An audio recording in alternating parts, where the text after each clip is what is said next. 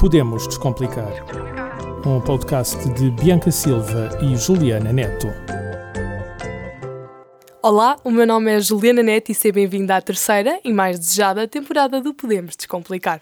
É verdade, como não há duas sem três, aqui estamos de novo. Eu sou Bianca Silva e visto que, assim, a atualidade não tira férias, nós decidimos voltar do nosso longo descanso para vir descomplicar os temas que marcam o teu dia-a-dia. Juliana Neto, quer fazer as honras à menina? Bem, posso fazer sim, senhora. Hoje o assunto que nos traz aqui, para muitos é recente, no entanto, os motivos que, assim, o originaram já não são de agora. Acho que com esta sinopse, dizendo assim, já deu para entender que vamos falar dos últimos acontecimentos que têm ocorrido entre a Palestina e Israel.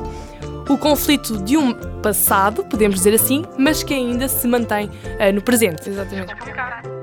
E já agora, Bianca Silva, quer explicar assim que passado é este? Posso, só porque estás a pedir com jeitinho, eu posso.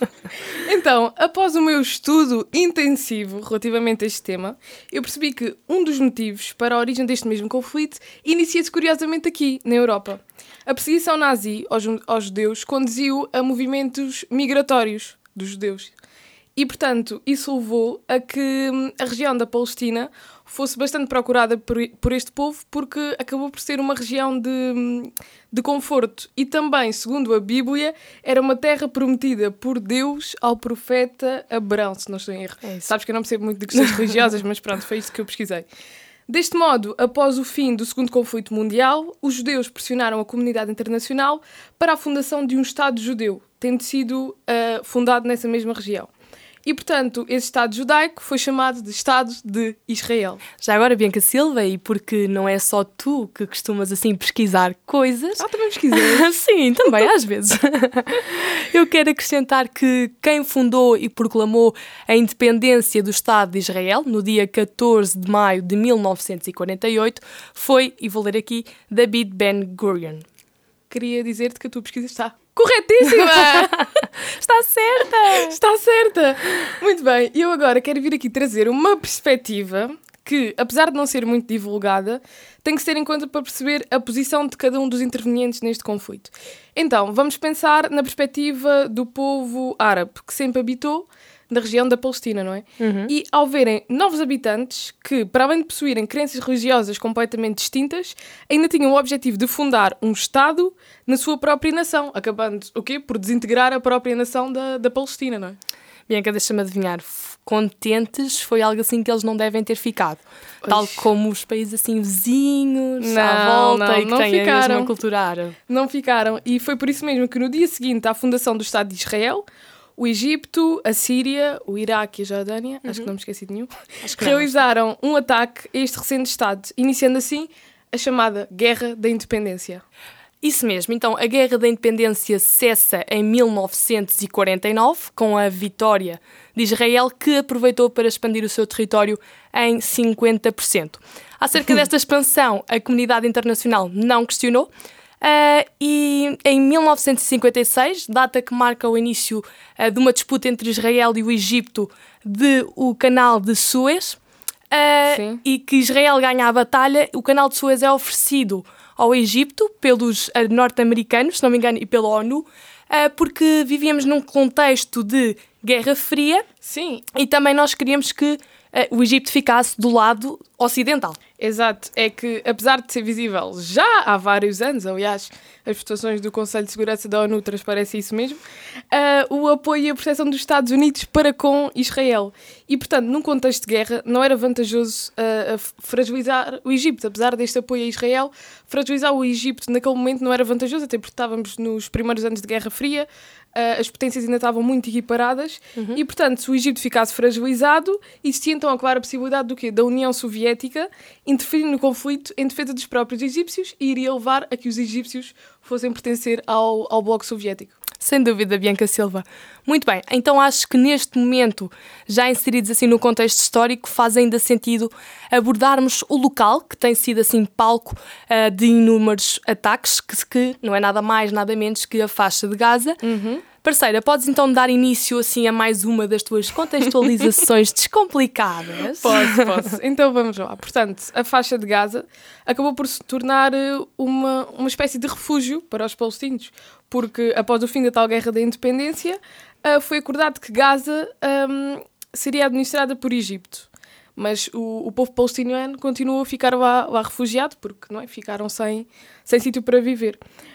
E, portanto, na Guerra dos Seis Dias, não é 6 anos, na Guerra dos 6 Dias, em 1967, que foi um conflito que ocorreu entre Israel e então as nações árabes, lá à volta, este conduziu a que Israel começasse a ocupar essa zona. E, portanto, esta ocupação da faixa de Gaza por parte dos israelitas acabou por desencadear diversos e constantes conflitos armados até aos dias de hoje. E, portanto, é nesse mesmo contexto que viemos ao presente. Mas antes de virmos ao presente, temos que falar da fundação de um grupo chamado Hamas. É verdade, Juliana. É verdade. Bem, de forma descomplicada, o Hamas, que é um grupo, foi fundado em 1987. Este, além de um grupo, é uma organização islâmica com ala militar que insiste na ideia de que Israel é uma potência colonizadora. E dado, então, esse facto, pretende libertar das garras de Israel os territórios que são seus, que eles dizem que são seus, palestinos.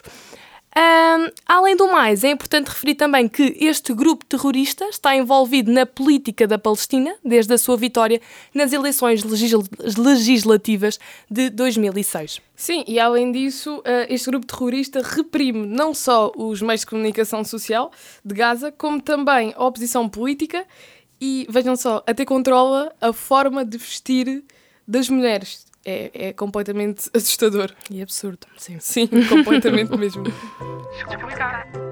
Bem, vamos falar agora do presente, o que é que ocorreu no passado dia 7 de outubro. Sim, no último sábado. Pronto, este grupo de terroristas efetuou então um ataque surpresa no sul de Israel, com o lançamento de cerca de 5.000 rockets. Para quem não sabe o que é que são os rockets, são 5.000, vamos pôr por termos mais simples, foguetes.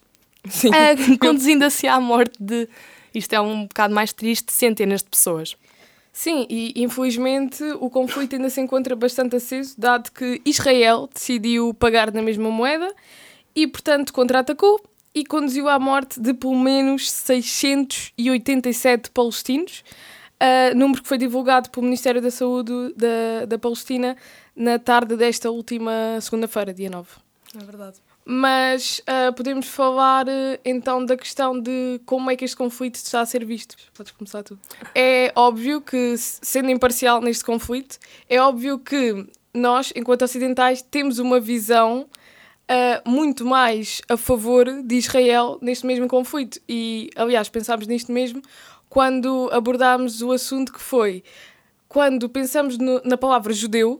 Uhum. Qual é que é, por exemplo, a primeira coisa que te vem à cabeça? A primeira coisa que nos vem à cabeça é sempre os campos de concentração e aquilo que eles sofreram no passado. Exato, tu vês o passado triste dos judeus e sentes o quê? Sentes empatia para com este povo. Sim.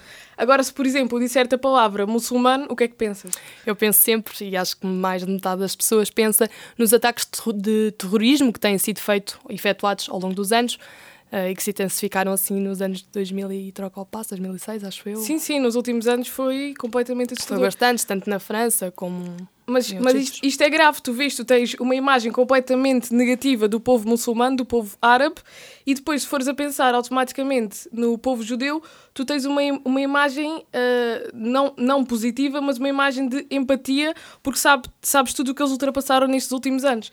Exato. E portanto, a partir daí, eu acho que as pessoas devem ter em conta as duas perspectivas, perceber um lado, perceber outro, e depois sim tomar posição. Porque nós vemos diversas influências nas redes sociais, a virem por um lado, a atacarem outro. E eu acho que tem que se ter aqui em conta que, do lado da Palestina, tu tens um povo que está a sofrer nas mãos de um grupo terrorista. Exato. E depois tens a questão que, do lado de Israel, também tens pessoas a sofrer porque o grupo terrorista está a contra-atacá-los. E é assim, eles não têm culpa nenhuma do que aconteceu nos anos passados. Exato. Mas é completamente normal, da mesma forma que nós somos, por exemplo, julgados...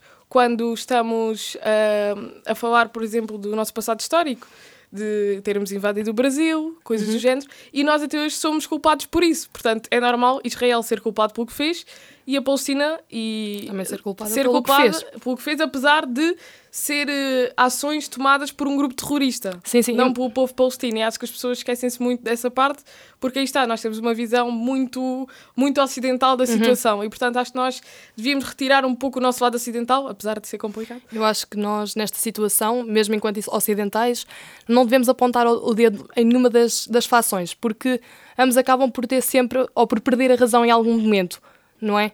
Sim. A Palestina acabou por perder por causa deste grupo. Claro que não tem culpa, porque é um pequeno grupo que está a agir em nome de um país. De um país, exatamente. Mas acaba um bocado por estragar a imagem. E aliás, já não sei, ou foi a ONU, acho que foi a ONU, veio condenar a forma como Israel está a responder ao grupo terrorista, porque Israel está literalmente a responder na mesma moeda a um grupo terrorista. E, por exemplo, as autoridades locais de Gaza avisaram as pessoas que lá moram para conseguirem fugir pela zona do Egito. Sim. E essa mesma região de fuga foi uma região alvo de ataques de Israel. E, portanto, Israel aí também não foi correto. E, portanto, nós não podemos pensar num só lado e dizer eu estou do lado de Israel, eu estou do lado da Palestina. Não, nós devemos estar no lado da paz e do lado para que este conflito efetivamente termine. Cesse, exato. Pronto, e acho que por hoje já conseguimos descomplicar um bocado esta temática. Uma temática muito pesada e nós precisamos de estudar imenso. E investigar bastante, porque isto não é fácil. Não é fácil. E porque às vezes atrás de uma câmara é-nos contada determinada realidade e nós temos, antes de acreditar na verdade que nos é contada, ou que supostamente devia de ser a verdade, devemos de analisar todos os factos e perceber se aquilo é mesmo verdade ou não. Devemos de ir à origem do conflito e que foi aquilo que tentámos fazer desde o início deste episódio, contar um bocado da história para agora perceber o acontecimento que se desenrolou efetivamente neste sábado, dia 7 de outubro. Mas aí também está o problema, porque às pessoas dá menos trabalho ver só aquilo. Exato. Dá menos trabalho ficar ignorante, não é? Exato. As pessoas gostam de ter tudo feito, tudo no momento, não é? E também este conflito, eu percebo que seja um bocado difícil de entender, ainda por cima quando nos é posto agora, mas nós devemos de entender antes de tomar um lado, como estavas a dizer.